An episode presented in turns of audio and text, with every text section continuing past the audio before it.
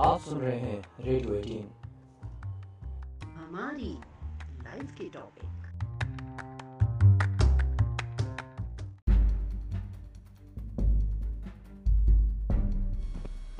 Indian super heroes के पास iron man Ant Man वाले सूट्स नहीं होते। उनके पास नेचुरली मन की और तन की ऐसी दिव्य शक्तियाँ होती हैं, जिनकी वजह से उनको सिर्फ़ सिर्फ़ अप्रिशिएट ही नहीं, बल्कि घर घर में पूजा जाता है और गुणगान किया जाता है। उनके पवित्र चरित्र सारी दुनिया के लिए मिसाल होते हैं। इंडिया के ऐसे ही एक सुपर हीरो हैं, मर्यादा पुरुषोत्तम भगवान राम। अक्टूबर का महीना त्योहारों का महीना है। इंडिया दुनिया में सबसे यूनिक कंट्री है। मैं, उमा, कोशिश करूँगी कि इस सीज़न में मैं आपके सामने रख सकूँ रामायण की पूरी कहानी बिल्कुल छोटे छोटे डोजेस में ताकि हम एक बार फिर से खुद को याद दिला सकें भगवान राम के चरित्र की वो महिमा जिसे आज के टेंशन भरे एनवायरनमेंट में सुनकर उससे सीख लेना और भी ज़रूरी हो गया है। ये पॉडकास्ट पेशकश है रेडियो 18 की। आप इस पॉडकास्ट को सुन सकते हैं Apple Google Spotify Breaker Overcast Radio Public जैसे कई और पॉडकास्ट प्लेटफॉर्म्स पर। You can follow my channel on YouTube by the name of radio 18 India Ayodhya का सुंदर शहर कौशल राज्य की राजधानी था और वहाँ के शासक राजा दशरथ थे, जो युद्ध में अपनी बहादुरी के लिए दूर दूर तक जाने जाते थे। उनका जन्म का नाम नेमी था, लेकिन उन्होंने दशरथ नाम हासिल कर लिया, क्योंकि उनका रथ दसों दिशाओं में आगे बढ़ सकता था, उड़ सकता था और साथ ही पृथ्वी पर उतर सकता था, और वह रथ इन सभी दसों दिशाओं में आसानी से लड़ सकता था। दशरथ एक महान योद्धा थे, जिन्होंने अकेले ही पूरी पृथ्वी को अपने कौशल से जीत लिया और युद्ध में कई असुरों को हराया।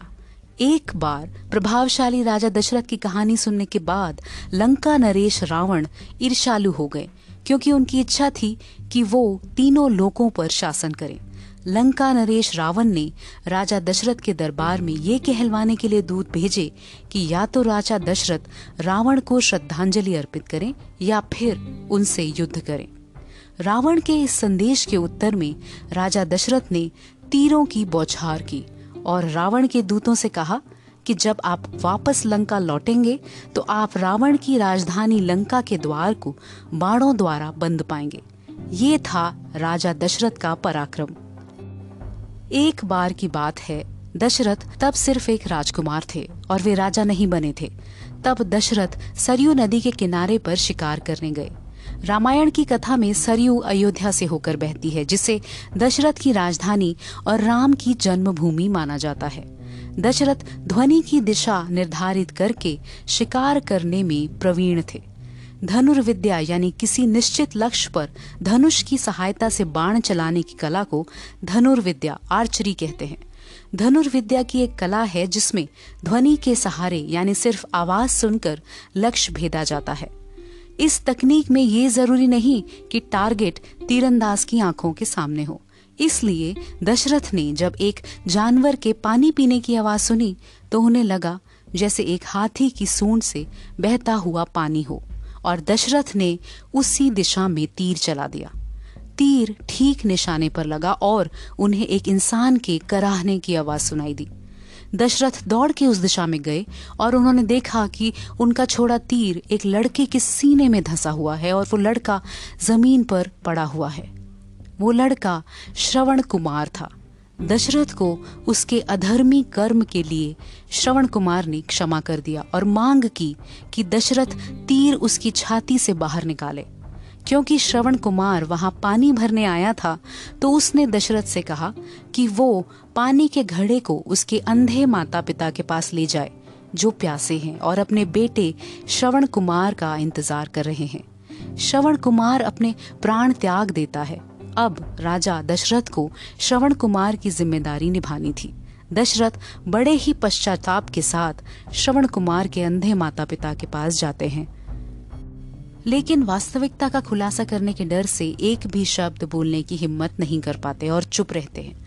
लेकिन माता पिता अपने प्यारे बेटे की चिर परिचित आवाज़ सुने बिना पानी नहीं लेते और दशरथ से पूछते हैं, प्रिय पुत्र, आज आप क्यों नहीं बोल रहे? क्या आप हमसे नाराज़ हैं? क्योंकि आपको हमारी सेवा करने के लिए इतना परिश्रम करना पड़ रहा है। अंत में राजा दशरथ बड़े ही भारी पीड़ित दिल से सत्य का पालन करते हुए श्रवण कुमार के माता पिता को उनके बेटे श्रवण कुमार की दुर्भाग्यपूर्ण मौत के बारे में बताते हैं। उस भार हृदय को सदमा देने वाली बात को सुनकर श्रवण कुमार के माता पिता पहले से ही पश्चाताप में पीड़ित राजकुमार दशरथ को श्राप देते हैं। जैसे हम अपने प्यारे बेटे से अलग होने के कारण मर रहे हैं, वही हाल तुम्हारा भी होगा। और कुछ ही देर में दोनों माता पिता का देहांत हो जाता है। अगले एपिसोड में जानेंगे कि इंडियन सुपर हीरो मर्यादा पुरुषोत्तम भगवान श्री राम और उनके भाइयों को इस धरती पर लाने के लिए राजा दशरथ ने क्या कदम उठाया। This is Uma signing off and प्रार्थना करती हूँ कि इस त्योहारों के महीने में आपकी खुशियाँ बढ़ती जाएँ बढ़ती जाएँ। Bye bye